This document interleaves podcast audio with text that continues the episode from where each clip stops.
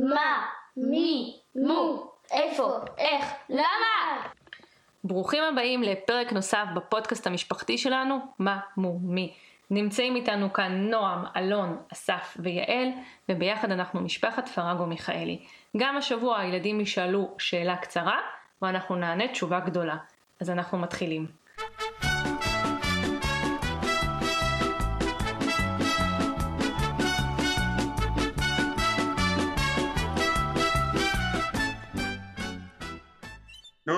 שאל בני ונען, אבא, אנחנו על המפה. תן לי לקחת אותך לשנת 1977. זאת הייתה שנה מרתקת בהיסטוריה הישראלית. מדינת ישראל עדיין התאוששה מטראומת מלחמת יום הכיפורים, וכשהתחילה שנת 1977 היה ידוע שיהיו בחירות. הפעם עמד כבר ריח של שינוי באוויר. על זה לא נדבר הפעם. קשה לי להסביר את זה במונחים של היום, אבל היה רק ערוץ אחד ששידר בעברית. זה היום! השידורים היו בשחור לבן, זה נורא! ובעיקר לא היו שידורים ישירים מלבד החדשות בכל יום. מה, ולא היה לכם נטפליקס? ולא רק שלא היה נטפליקס, בתוך לוח השידורים המאוד לא מגוון, בלטה משבצת השידור של המשחק הכדורסל ביום חמישי ומה בערב. עם כדורגל? כדורגל לא שידרו באותו זמן בשידור ישיר. בלי להיכנס להמון שאלות של מי עזר למי ולאן הופנו התקציבים ולאיזה קבוצות, מכבי תל אביב כדורסל הייתה מה שמכונה היום פצצת רייטינג.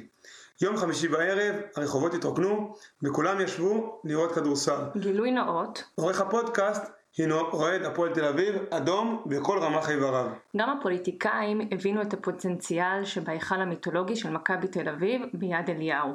שר החוץ משה דיין היה נוהג להגיע באופן קבוע למשחקים וקיבל את הכינוי ידיד המחלקה.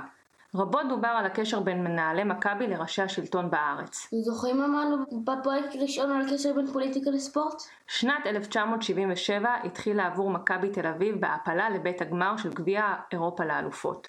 עד אז מכבי תל אביב נחשבה לעוד קבוצה באירופה ללא הישגים מיוחדים. בארץ, לעומת זאת, מכבי כבר נחשבה לאלופה התמידית, קבוצה שבארץ אין לה מתחרות ברמתה. באותן שנים לא היה מקובל ששחקנים עוברים מקבוצה לקבוצה. לסגל שלקח אליפות שנה קודם הצטרף בקיץ כדורסלן אמריקאי בשם אולסי פרי. מאמן הקבוצה היה לא אחר מאשר רלף קליין המיתולוגי. כוכבי הקבוצה הישראלים היו הצעירים המבטיחים מספר תשע, נאמבר ניין, מיקי ברקוביץ'. ומוטי ארואסטי.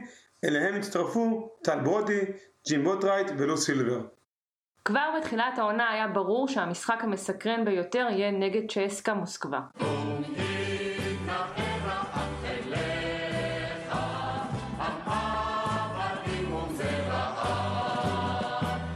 הקבוצה נחשבה לאחת משלוש הטובות באירופה, וכמובן הייתה הנציגה הבכירה של ברית המועצות. ולא סתם זה מוזכר היום שברית המועצות נקטה בקו תקיף ביותר נגד ישראל מאז סיום מלחמת ששת הימים. הפרק הקודם זוכרים? היות שהמשחקים נערכו כך שכל קבוצה מארחת בביתה או מתארחת אצל היריבה, הייתה ציפייה גדולה גם להגעתה של צ'סקה מוסקבה לארץ, וגם למשחקים במוסקבה. אולם בשלב מוקדם הודיעו הרוסים שלא יגיעו לארץ. בעקבות כך הרוסים ספגו הפסק טכני. על אירוח המשחק השני, אותו אמורים היו לארח הרוסים במוסקבה, מטילים שלטונות הברית המועצות וטו. הימים ימי המלחמה הקרה, ברית המועצות סגורה ומסוגרת, וישראל מזוהה עם הדמוקרטיה האמריקאית. בנוסף, הסירוב הסובייטי לאפשר ליהודי ברית המועצות לעלות לארץ, מייצרים תמונה של התערבות פוליטית ברורה בספורט. המשחק מועבר למגרש ניטרלי בעיר קטנה בבלגיה בשם וירטון. כנראה שעד לאותו היום אף אחד בארץ לא הכיר אותה.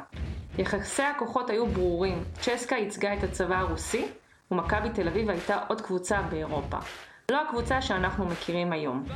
יחסי הכוחות לפני המשחק דיברו על ניצחון ברור לרוסים. השאלה הייתה באיזה הפרש אה, זה יסתיים. האולם הקטן לא האמין למה שקרה לו באותו יום. מאות ישראלים ויהודים מכל אירופה הגיעו למגרש ועודדו ללא הרף. מכבי עשתה את הלא יאומן וניצחה בניגוד לכל התחזיות בתוצאה של 91-79. ההתרגשות באולם הייתה עצומה. בסיום המשחק הקהל פרץ למגרש והניף את השחקנים על הכתפיים, שמפניות נפתחו והחגיגות לא ידעו גבול.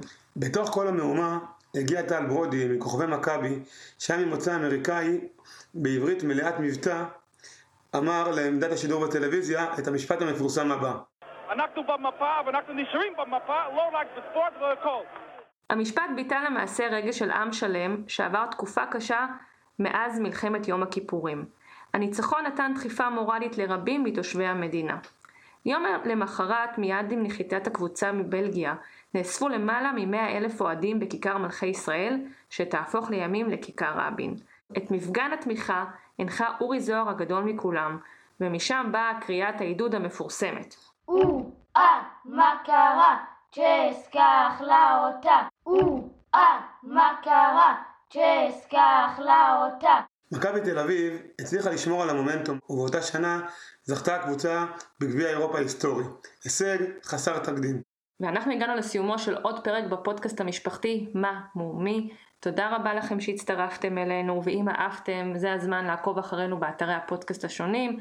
תודה רבה למעוז פלד על עריכת הסאונד, ואנחנו ניפגש בשבוע הבא. לא לשכוח לייק. להתראות! ביי ביי!